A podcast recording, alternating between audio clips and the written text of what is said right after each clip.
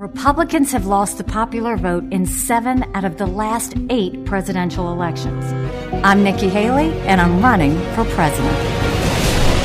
Well, I'm sure it'll work out well. Good luck, Nikki. It's a great day in South Carolina. Well, I don't know why I came here tonight. I got the feeling that something ain't right. No, it ain't. Scared in case I fall off my chair. And I'm wondering how I'll get down the stairs.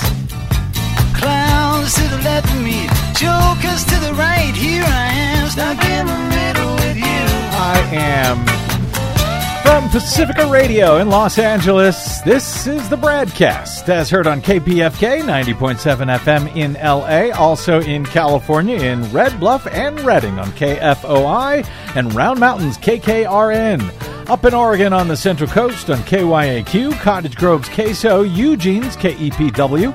Lancaster, Pennsylvania's W News, uh, Maui, Hawaii's KAKU, in Columbus, Ohio on WGRN, Palenville, New York's WLPP, Rochester, New York's WRFZ, down in New Orleans on WHIV, out in Gallup, New Mexico on KNIZ, Concord, New Hampshire's WNHN, Fayetteville, Arkansas's KPSQ, in Seattle on KODX, Janesville, Wisconsin's WADR, and Minneapolis, St. Paul's AM 950 KTNF. We also stream coast to coast and around the globe every day on the internets. On the Progressive Voices channel, Netroots Radio, Radio for Humans, NicoleSandler.com, Radio Free Brooklyn, Workforce Rising, No Lies Radio, Verdant Square Radio, Detour Talk, and most of your favorite podcast sites blanketing planet Earth, or doing the best we can. I'm Brad Friedman, your friendly investigative blogger, journalist, troublemaker, muckraker, and all around swell fellow. Says me from bradblog.com, now celebrating our 20th anniversary of muckraking and troublemaking. Glad you could join us today. Uh, looks like 2023 is off to a banner start for the American gun industry and for the Republicans who put their own morality far behind there's if they have any far behind uh, their support for the deadly uh, uh, gun industry and the terrorists that they all support. In the first 43 days of the year as of monday night uh, shortly after we got off air, we have now had 67 mass shooting events in America this year alone, according to the Gun Violence Archives, which counts a mass shooting event as one in which there is a minimum of four victims, not including the shooter. That have either been injured or killed. That is uh, more than one and a half mass shootings each and every day this year so far in this country. God bless America.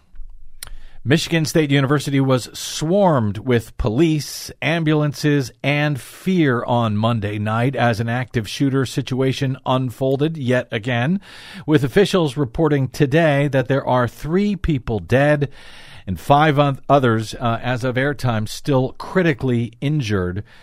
Four of them required emergency surgery. Police say all eight people who were shot on Monday on Michigan State University's campus were students, while the gunman had no known ties to the school.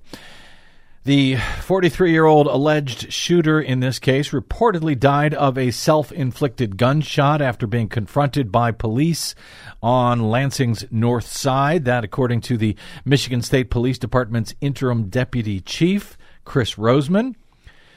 Quote, absolutely no idea what the motive is at this point, he said Tuesday morning during a press conference. In a tweet Tuesday morning, Michigan State University Police and Public Safety confirmed a note was found with the suspect. Police said, quote, it is currently being investigated by law enforcement. The school sent an alert at 8:31 p.m. on Monday night telling students to quote run, hide, fight. With a report of shots fired on the school's East Lansing campus. A message sent to kids who presumably understood that shorthand direction to run, hide, fight, which frankly would have been inconceivable and incomprehensible back in the days, at least when I was in school, and for the decade or so afterward when uh, high powered assault weapons were both rare and then banned for sale in the U.S. for about a decade until George W. Bush allowed that ban to sunset in September of 2004. It's unclear as we go to air what weapon was actually used in this case in Michigan, but such orders uh, apparently to run, hide, fight are not inconceivable to many young Americans who have grown up in this country amid school shooting after school shooting following the sunset of that federal assault weapons ban. Uh, which uh, ended again in 2004, and which Republicans still refuse to reinstate, no matter how high the death toll grows which is just incredible uh, when you think about it. Uh, shooting after shooting after shooting that we go through, and you still have an entire political party who refuses to do anything about any of it. No matter how many Americans get killed, no matter how many of their very own constituents get killed. The uh, right to be able, apparently, to go out and kill people is more important than the right for tens of thousands of Americans to stay alive every year. According to uh, Detroit Free Press coverage this morning, after more than a year of grieving the loss of her high school classmates, a former Oxford high school student was re traumatized on Monday evening at Michigan State University when gun violence would once again shatter her sense of security. The former Oxford student is now a freshman at MSU and was across the street when gunfire erupted, according to her mother. She saw people running out of the student union building and called her mom, Jennifer Mancini, who told the Free Press just after midnight uh, about all of this, requesting that her daughter's name not be used at this time. It was a surreal phone call for Mancini, who had just spent the last year helping her daughter cope with the loss of two of her closest friends who were among the four students who were killed in the November 30, 2021 mass shooting at Oxford High School in the suburbs uh, outside of Detroit. Six other students and one teacher were injured in the shooting. And by the way, uh, when I heard about uh, this data point that there were students from the Oxford High School shooting, I was kind of embarrassed because guess what? I don't even remember the mm. Oxford High School shooting in Michigan. Do, do you even no. remember it? No, I don't. They've all kind of blurred into one giant mass of mass shootings. Indeed. I mean, uh, you know, uh, six stu- four students were killed. Six other students and a teacher were injured, and Oxford High School doesn't ring a bell. Uh, hi, Desi Doyen. Hi. I uh, I quote, I can't believe this is happening again. Uh, the woman uh, Mancini uh, said after her daughter called and pleaded to come home. Mm. Quote, she said that she had PTSD. She can't believe this is happening again, Mancini said, noting her daughter has other Oxford friends who also attend MSU. In fact, photos of students uh, being evacuated on Monday night showed at least one of them just happened to be wearing an Oxford Strong sweatshirt. Mm. As he was being evacuated uh, following another shooting victims uh, now of not one, but two mass shootings at their schools. How can this be? Mancini said uh, about her daughter, she just wants to come home, she said. Get me out of here, she pleaded. For Mancini and her family, the last year has been a long and painful one. Funerals, vigils, marches, nonstop media coverage. These kids will never be the same, Mancini said of her daughter. They are not the same kids. Uh, indeed. And I'm not going to spend uh, too much time on this. Uh, instead, we will focus as usual, on what can and must be done about it in its wake, beginning with electing people to office who will help solve this problem rather than make it even worse. To that end, we've got uh, quite a bit of election related news to try to get through today, beginning with the official announcement of the retirement of California's Democratic U.S. Senator Dianne Feinstein, who actually authored the popular 1994 federal assault weapons ban, which was allowed to sunset by George W. Bush. Uh, in uh, 2004, followed by a decade in which mass shootings in this country tripled.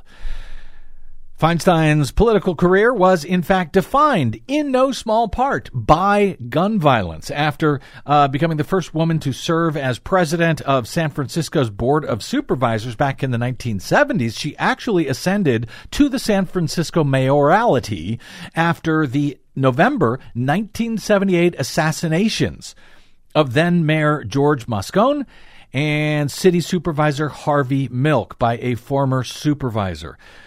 Feinstein, in fact, found Milk's body and reportedly held her finger in his wound to try and stop the bleeding until help could arrive.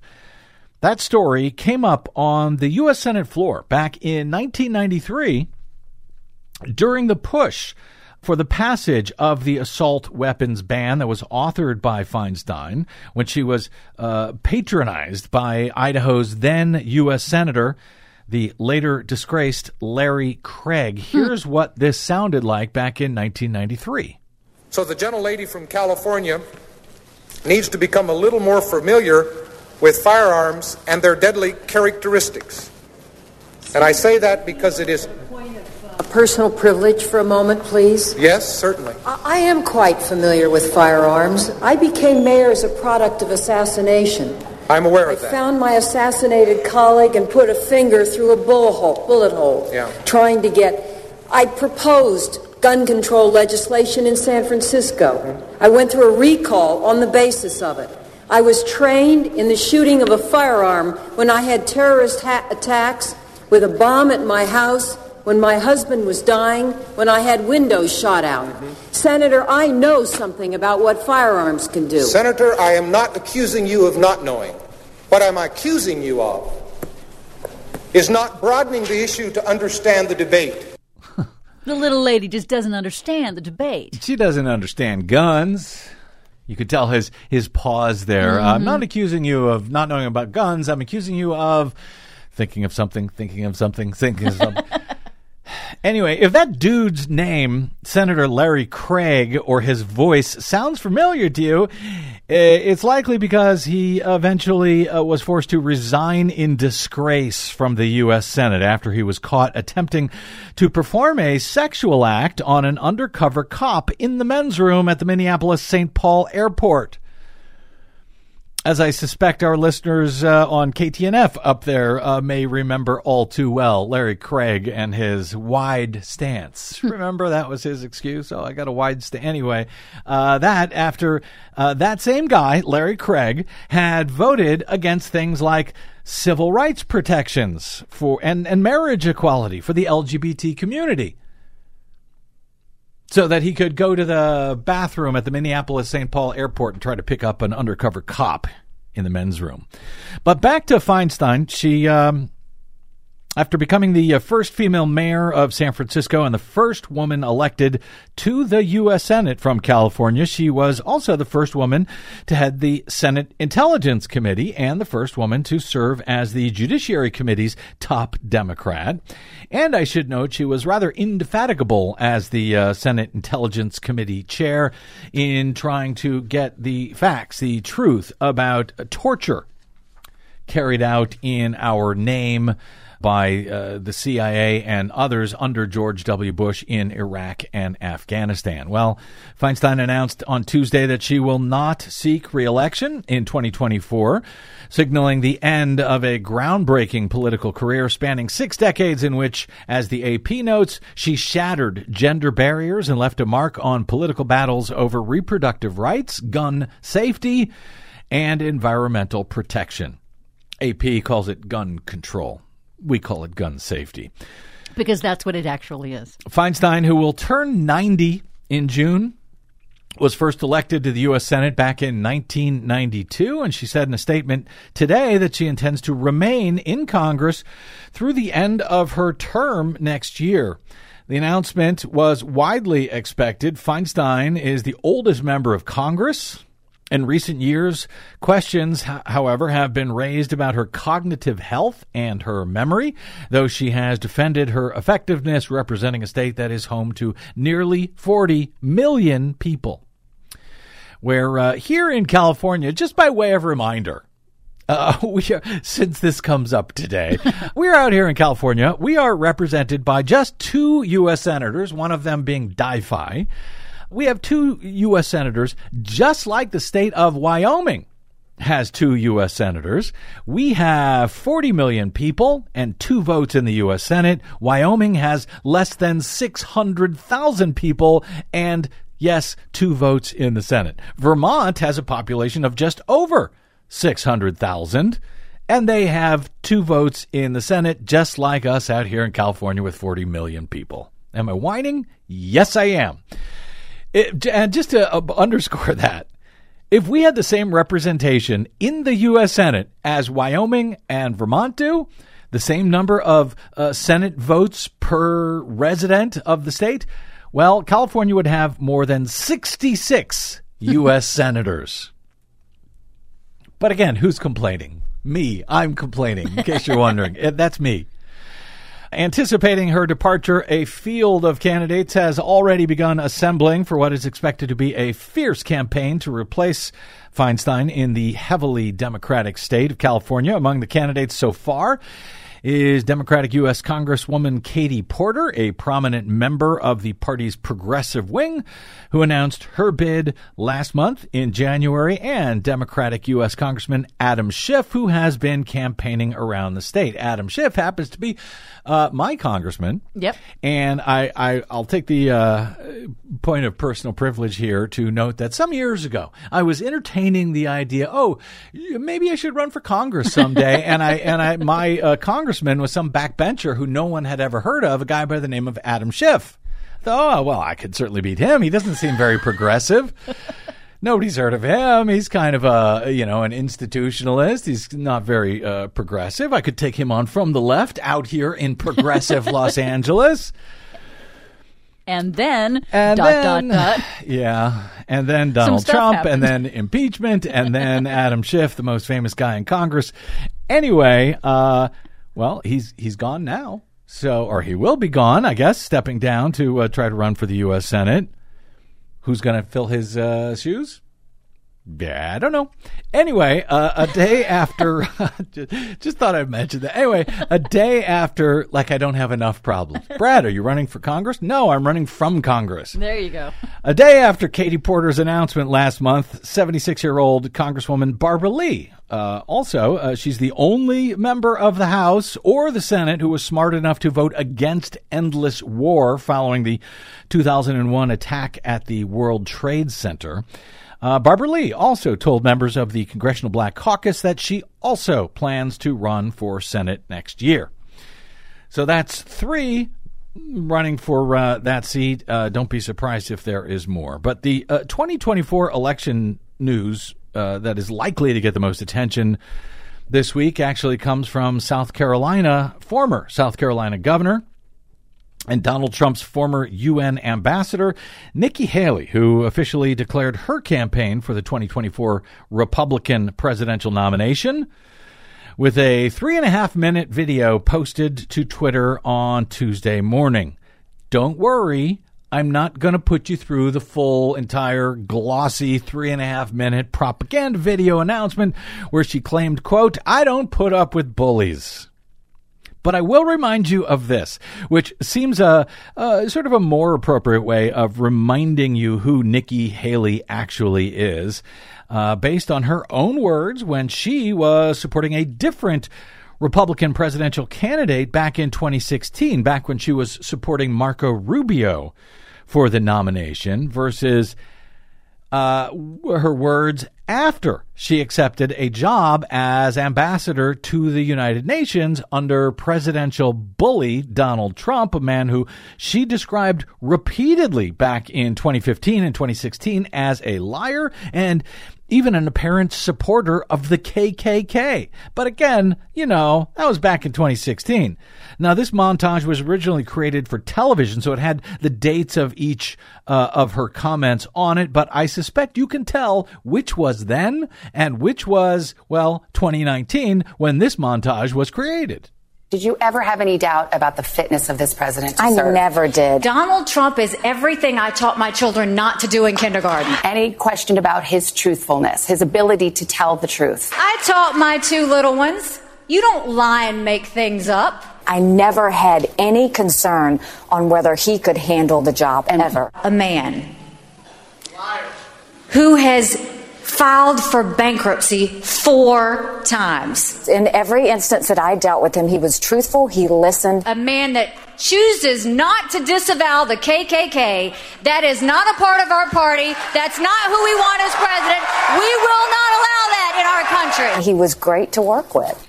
So, yeah, other than being a liar and uh, someone who won't disavow the KKK, he was really a great guy to work with. Down deep, he was really just a hell of a guy. Nikki, then and now. Again, uh, you know, when when running in, uh, it's well to support a candidate who was running against Donald Trump in 2016, she said, I will not stop until we fight a man that chooses not to disavow the KKK. That is not a part of our party. That's not who we want as president. We will not allow that in our country. That is not who our Republican Party is.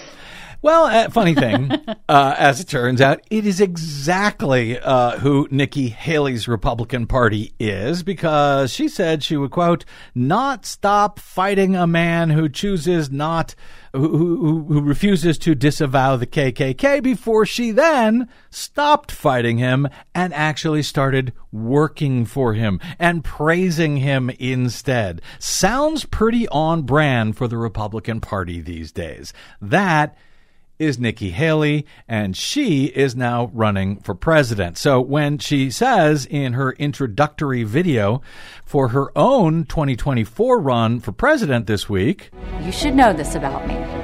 I don't put up with bullies. And when you kick back, it hurts them more if you're wearing heels. yeah, she doesn't put up with bullies. As Except turns when she does. Yeah, she actually goes to work for them instead. Never mind the heels. In short, while she is, in theory, running against Donald Trump now, we will see if she has anything actually bad to say about him along the way. Now, keep in mind that many other Republicans are expected to get into the 2024 race, and each one that does actually improves the odds that Donald Trump will end up winning the nomination, as uh, his sort of unshakable base is believed to be about 35% of uh, Republican voters, party primary voters, about 35% he's going to get no matter what.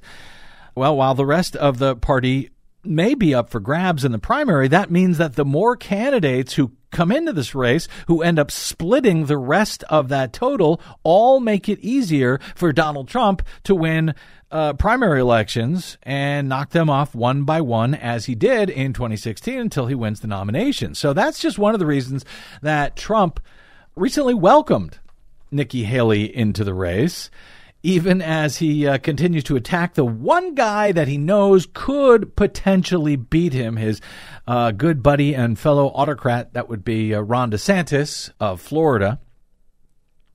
So he's glad to have Haley and others like her in the race because it's going to make it harder for DeSantis to actually uh, uh, defeat Trump, who already has a built in, who knows, 30, at least 30, 35% of the vote.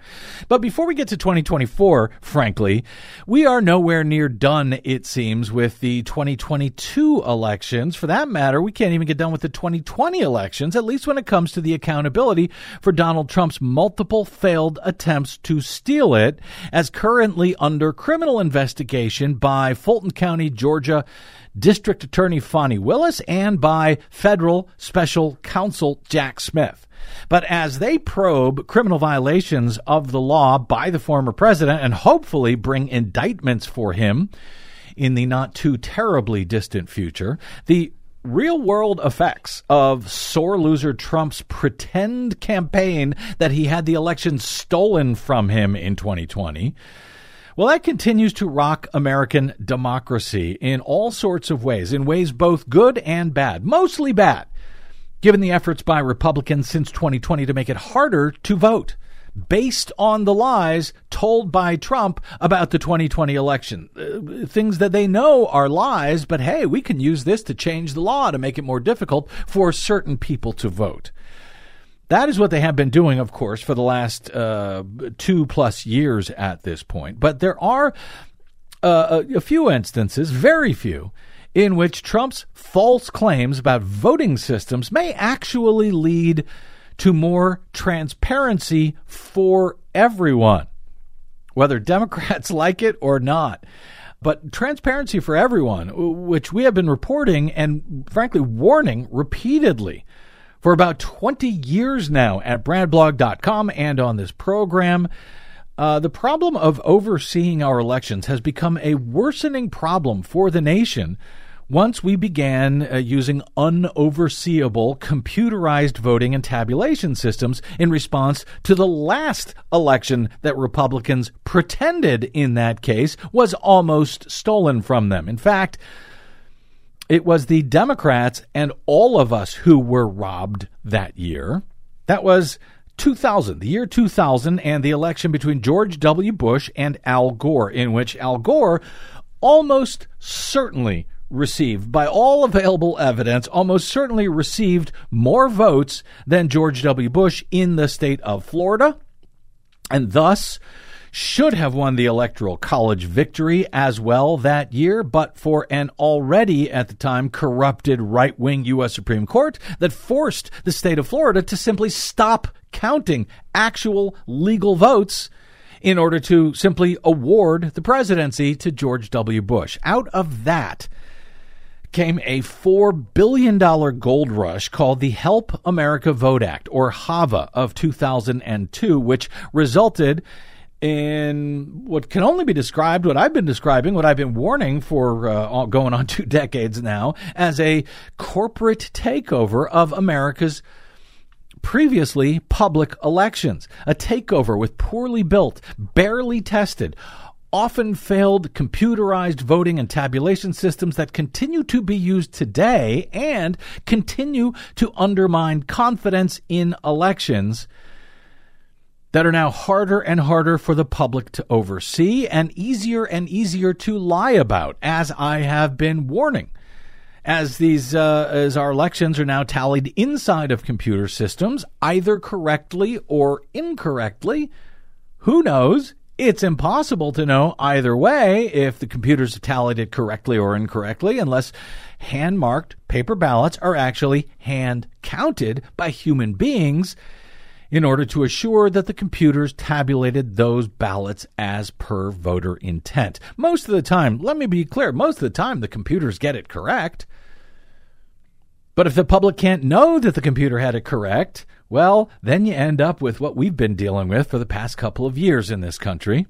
Now, some, very few, but some Republicans have begun to figure out that concern following Trump's lies about the 2020 election. And though they are often met with a knee jerk reaction from some Democrats, some of these Republicans are now working toward making elections more overseeable by the public. That's important. And of course, that is very different from trying to restrict voters from being able to vote at all, as a great majority of Republicans are now doing. But there are several ways to uh, make elections more overseeable by the public. One of them is to move to hand counted paper ballots, as has been successfully done in election after election for many years. For example, in about 40% of the towns in New Hampshire, where volunteers count all ballots by hand in front of the public at the precinct on election night before those ballots are moved anywhere.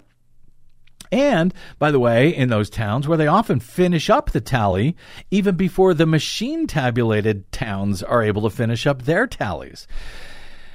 And uh, but this is important because we talked a, a week or so ago, and I'll uh, try to have an update I've been trying to get to for a while. Well, we talked about a week or so ago about computer tabulators in uh, Monmouth County, New Jersey, which counted the votes incorrectly, and we only found that out just last month. And in fact, it looks like uh, one of the uh, candidates who was named as the loser ended up being the winner in one of those races. Now, what do we do about it? Well, that's what is now being fought out in the courts.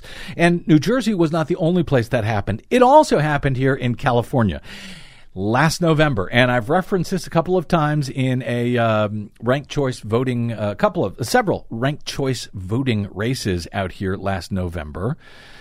The computers got it wrong again, and I do intend to go into detail on what happened uh, there. I've been trying to get to that at this point for weeks, and stuff keeps happening. Yeah and not necessarily good stuff, but stuff that keeps us from getting to it, but we will. But in the meantime, now, some GOP controlled counties around the country, for both good reasons or bad, it, in fact, it doesn't actually matter, are looking at doing the very same thing that they do in 40% of the towns in New Hampshire. That is publicly hand counting paper ballots.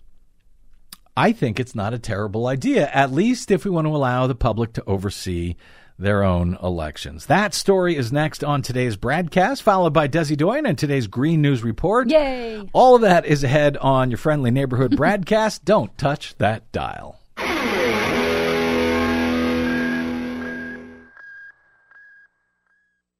Hey, this is Brad. Here at the Bradcast and BradBlog.com, we fight for election integrity all year around, like no other media outlet in the nation. But of course, we need your help to help us remain on your public airwaves and completely independent. Please help us continue that fight over your public airwaves by stopping by bradblog.com slash donate. And thanks.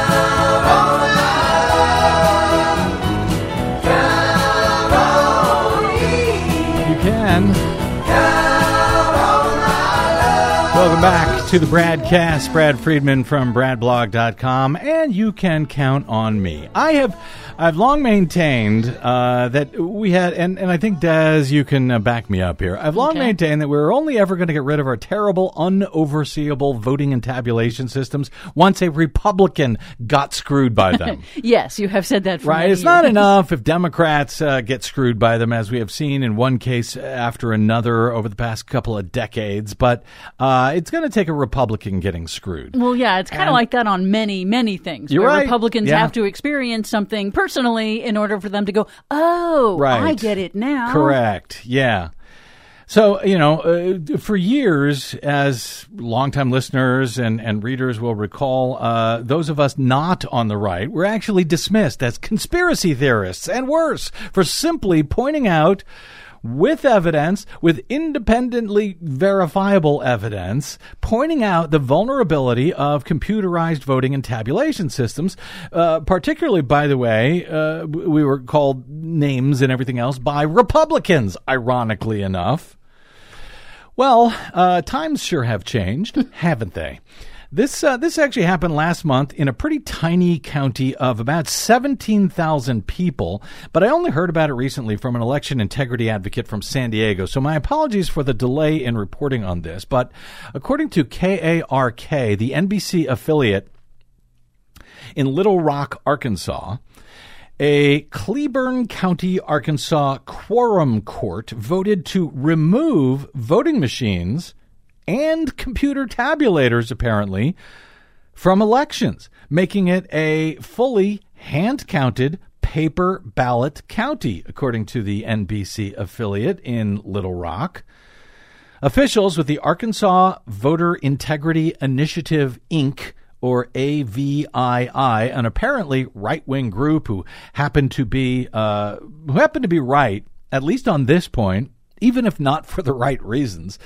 This uh, group said the uh, the the vote was in response to uh, the vote by the uh, quorum court was in response to AVII CEO Colonel Conrad Reynolds and his push for election computers to be removed from Arkansas elections. The decision will now require votes to be hand counted in the county.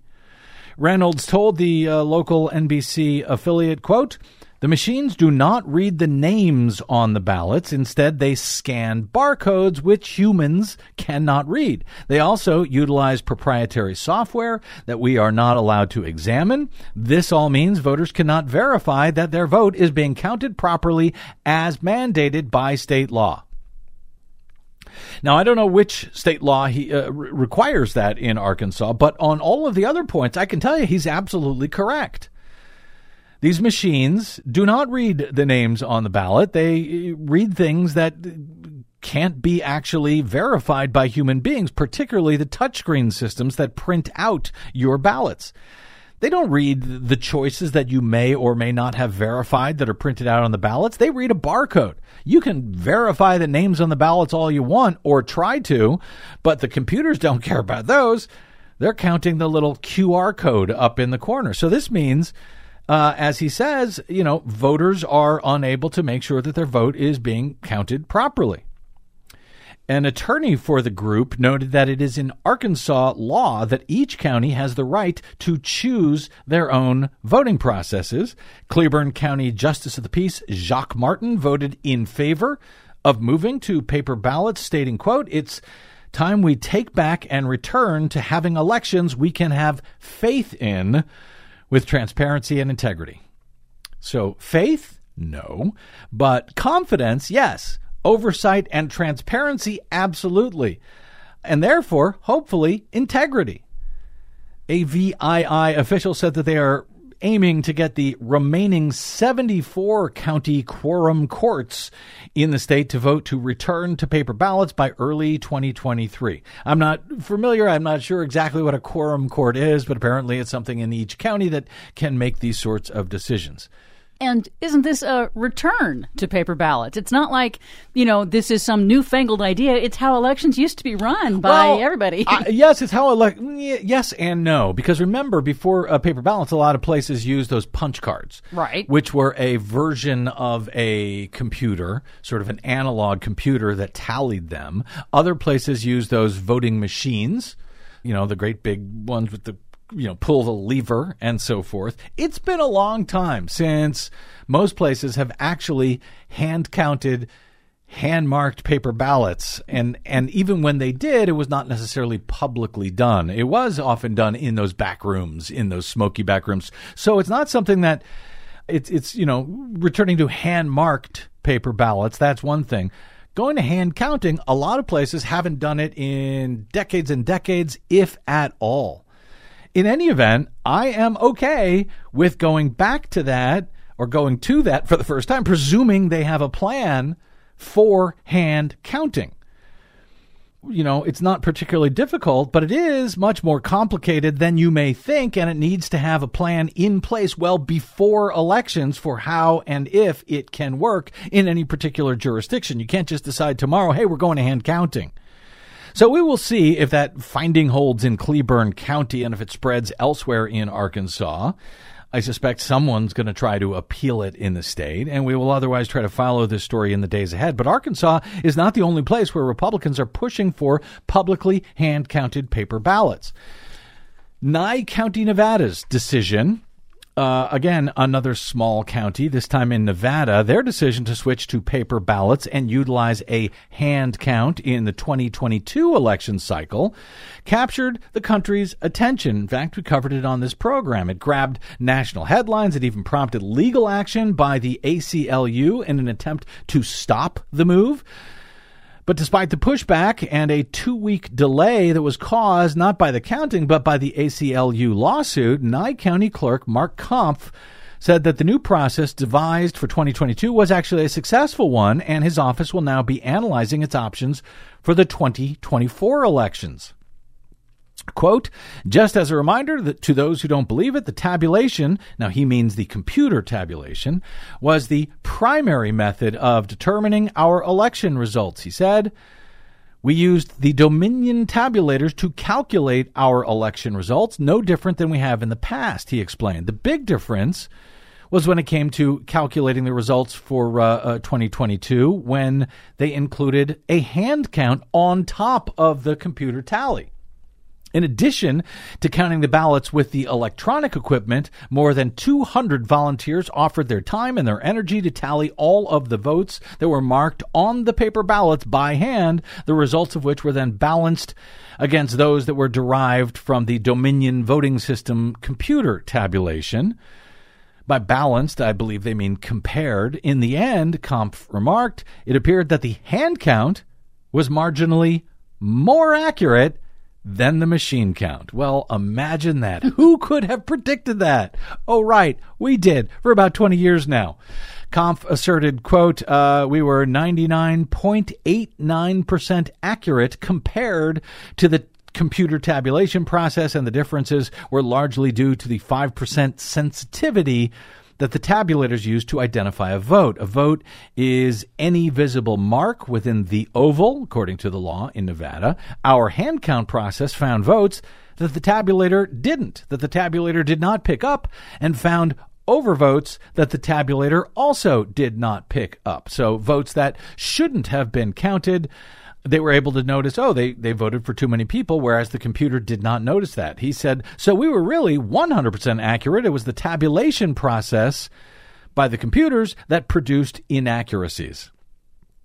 As I have noted too many times to count, until humans count ballots by hand, we're all just sort of taking the computer's word for it. It's either right or it's wrong, but we can't know unless humans bother to check it, which seems like a reasonable thing given what is at stake in American elections. The rights, the freedoms, the billions and billions of dollars. As for the use of paper ballots rather than electronic ones, which until 2022, I believe, uh, Nevada used uh, electronic ballots across the entire state. They used touchscreen systems that printed out a version of the voter's ballot uh, either incorrectly or correctly, which is something that can never be known after an election. You can't know if that computer uh, printed the ballot as per the voter's intent. But when it came to uh, hand counting the ballots, there was plenty of skepticism expressed regarding the ability to count those ballots in a timely manner, regardless of the means that was used to count them, since they were, you know, counting them both by hand and by computer. So many in Nevada didn't even want to have hand marked paper ballots, much less hand counted ones. They were concerned, oh, if we use hand marked paper ballots, It'll take forever to count them. How done. can that possibly be done? That's yes, I know. Uh, some predicted the uh, election results would not be available for many, many days after the 2022 election. Kampf said his office was, in fact, able to electronically tabulate 90% of the paper ballots by midnight on election night on the computers, and all the computer tabulated results were reported to the Nevada Secretary of State right on schedule. There was really no delays as a result of the paper ballots, said Kampf. Though just one month into the new year, uh, Kampf and his team are already casting their eyes toward 2024, which, as presidential election year, is expected to see a much larger turnout. In addition to the primary in June and the general in November next year, the state of Nevada will be using a uh, presidential preference primary for the first time in February of 2024. Previously, they had used a caucus system in the state. Kampf said, uh, quote, we need to evaluate whether we want to do a full hand count, a full parallel process as they're doing now, or some hybrid, or look at alternative vote verification systems. I'm doing research every single day, he says, uh, to research alternatives to give us the same effect as doing a full hand count. There are a lot of ways we can do this and this uh, to do this and continue to restore voter confidence. Well, thank you, Mr. Kampf. Please proceed. Yes, do that research. I'm interested in seeing how it turns out. Yeah, me too. And I'm glad that they're planning in advance instead of this notion of, uh, oh, let's just hand count these instead. That is a recipe for disaster. Also, by the way, recipe, recipe for disaster, counting them both by hand and by computer, because that means all you got to do is mess with one or the other. Mm to uh, throw the entire election into chaos with people fighting about which one is right and which one isn't. Of course, um, you know, had had we properly and publicly hand counted ballots in 2020, it would have been much harder for Donald Trump to hoax his supporters into giving their you know lives in order to try and overthrow the U.S. government to help him steal an election on January 6th of 2021.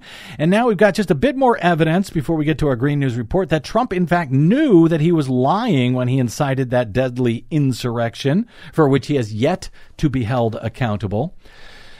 Over the weekend, uh, according to a new exclusive from Josh Dawsey at Washington Post, which many didn't notice because they were looking at balloons in the sky, Former President Donald Trump's 2020 campaign commissioned an outside research firm in a bid to prove electoral fraud claims, but never released the findings because, well, the firm disputed almost all of his theories, could not offer any proof that he was the rightful winner of the election. That, according to four people familiar with the matter.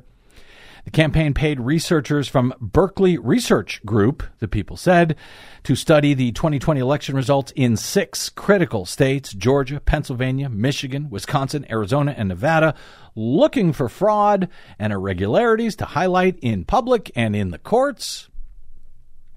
Among the areas examined were voter machine malfunctions, instances of dead people voting, and any evidence that could help Trump show that he won. According to the sources, none of the findings were presented to the public or in court. Why? Well, because it didn't show what Donald Trump wanted it to show. About a dozen people at the firm worked on the report, including econometricians who use statistics to model and predict outcomes, according to the people. The work was carried out in the final weeks of 2020. This would be before the January 6th riot of uh, Trump supporters at the U.S. Capitol. Nonetheless, Trump continues to falsely assert that 2020 was stolen, despite abundant evidence to the contrary, much of which had been provided to him or was publicly available before the Capitol assault. The Trump campaign's commissioning of its own report to study the then president's fraud claims at least until this past weekend, had not previously been reported. Quote, they looked at everything changes of addresses, illegal immigrants, ballot harvesting, people voting twice, machines being tampered with, ballots that were sent to vacant addresses that were returned and voted. That, according to a person familiar with the work, literally anything you could think of voter turnout anomalies, date of birth anomalies, whether dead people voted. If there was anything under the sun that could be thought of, they looked at it. The findings, however, were not what tr- the uh, Trump campaign had been hoping for. While the researchers believe there were some anomalies or unusual data patterns here and there in a few states, they did not believe that the anomalies were significant enough to make any difference in who won the election. That research also contradicted some of Trump's more conspiratorial theories, like his baseless claims about rigged voting machines and large numbers of dead people voting. There were at least a dozen hypotheses that Trump's team wanted tested.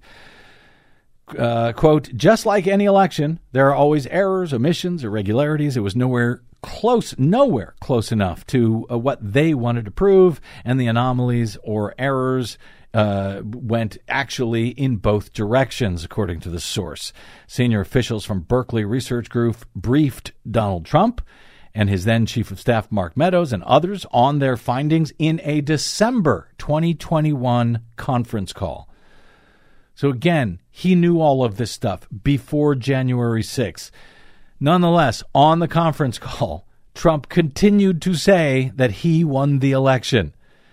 And in fact, the call grew contentious, hmm. according to the uh, people. Well, I bet it did. The major point here it's another data point where Trump was told he knew before January 6th by his own top White House officials, uh, attorneys at the White House, by his own top DOJ officials, and even by the people that he himself paid, his campaign anyway, paid about $600,000 to carry out the most complete study of any and all of his allegations and his evidence free theories, and only to find that the election was indeed not stolen from him. Nevertheless, he went out on January 6 and once again claimed otherwise in hopes of inciting an insurrection, which succeeded in killing several cops, several of his own supporters over his lies, which he knew were lies when he told them. Accountability cannot come soon enough for this guy. Jack Smith and Fani Willis. We're waiting. Green News Report is next. I'm Brad Friedman. This is the BradCast.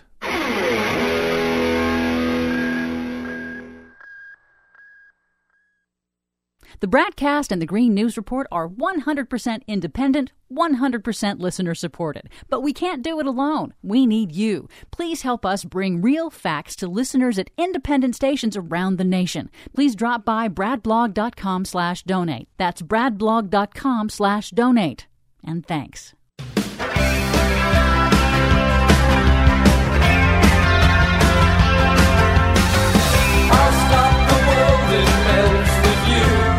Well, it was another informa- information packed uh, program Yes. today. So, uh, no time for chit chat. Let's get to it.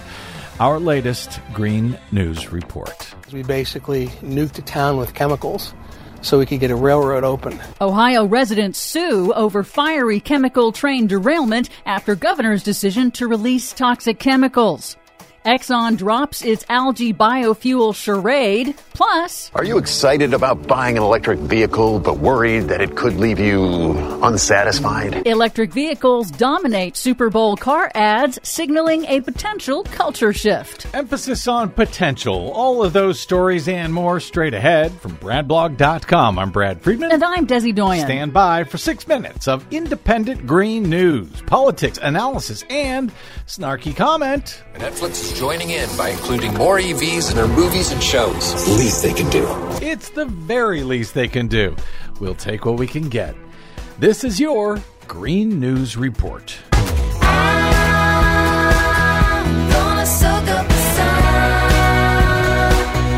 Okay, Dizzy Doyen, what's going on in Ohio is not getting nearly enough coverage from the national news. Uh, essentially, they have poisoned thousands of people, it seems to me. Yes, it does. Cleanup is underway in East Palestine, Ohio, after last week's massive toxic chemical train derailment and fire, and officials' decision to burn off the train's flammable cargo in a controlled release operation to avert the risk of an even larger explosion. Controlled release of toxic chemicals. Residents have been allowed to return to their homes, but at least four class action lawsuits have been filed seeking damages and to force the railroad company, Norfolk Southern, to provide free health care monitoring amid reports of dead farm animals, birds, and fish in downstream areas and concerns about long term exposure. The fiery derailment has renewed calls to upgrade railroad safety in the wake of staffing cuts implemented by the railroad industry and the Trump administration's rollback of Obama era regulations tightening safety standards for trains carrying highly explosive liquids. On Monday, the Environmental Protection Agency identified three additional highly toxic chemicals released by the derailment and confirmed that some of the chemicals have been detected in the air and surface waters of the Ohio River Basin, but below thresholds that would trigger public health concerns. The people who live there seem to be very concerned, and yet Governor Mike DeWine told everyone to just go on back. Everything was fine, everything was safe. It seems that it was anything but.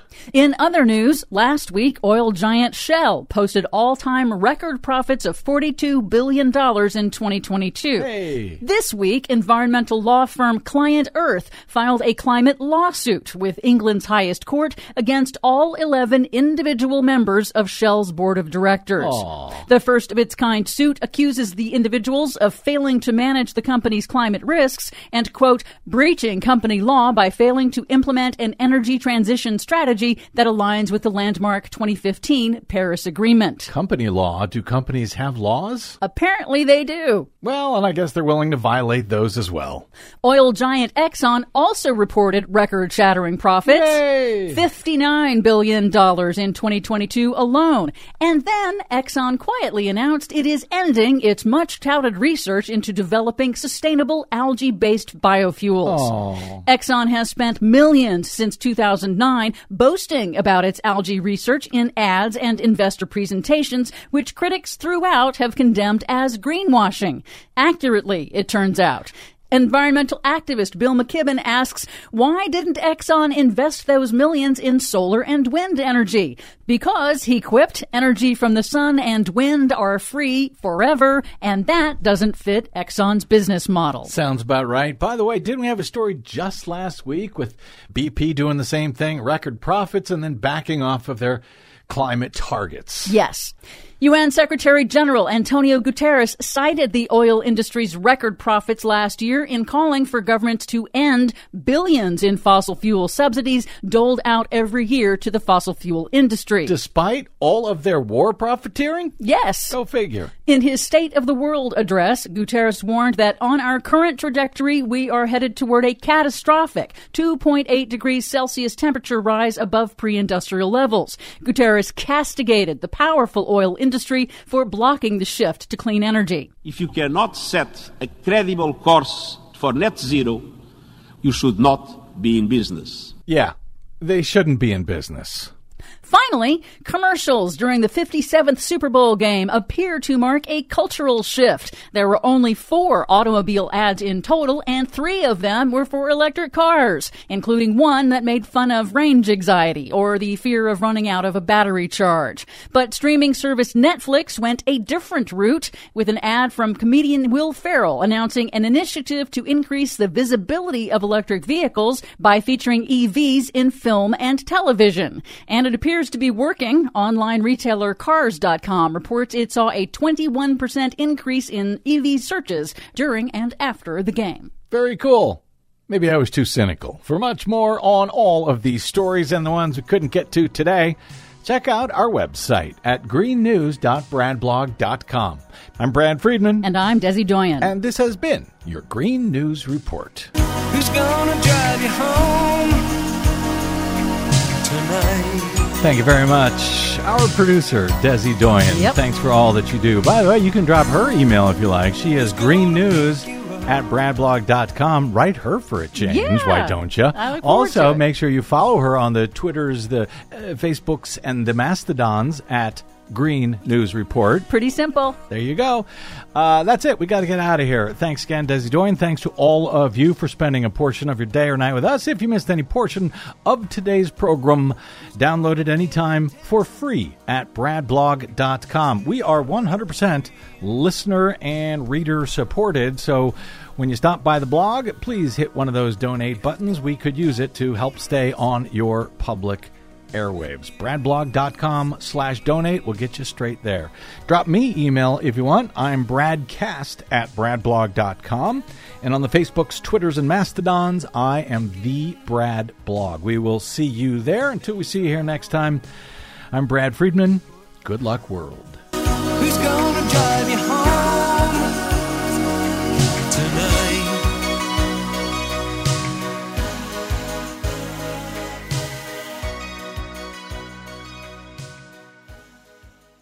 I'm Rick Smith, and this is Labor History in Two.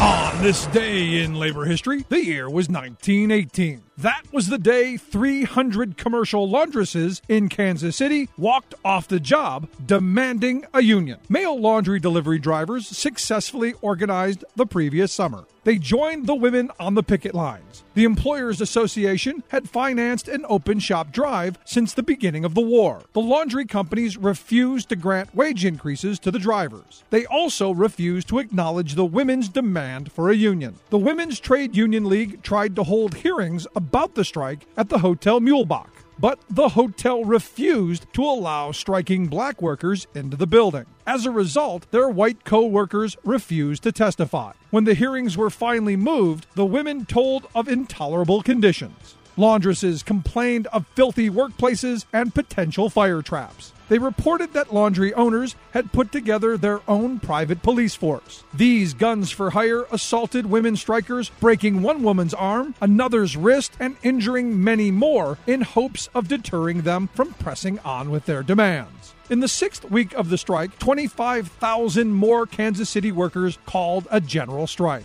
According to historian Maureen Weiner Greenwald, they supported the laundry workers' demands for increased wages, union recognition, and enforcement of state regulations regarding hours and working conditions. Greenwald notes the general strike was relatively peaceful until the Kansas City Railway attempted to run streetcars with scab labor. Finally, the laundry companies agreed to union recognition and later promised wage increases. They soon reneged, but the show of solidarity among workers provided key lessons for future labor struggles in Kansas City. For more information, go to laborhistoryin2.com, like us on Facebook, follow us on Twitter at laborhistoryin2.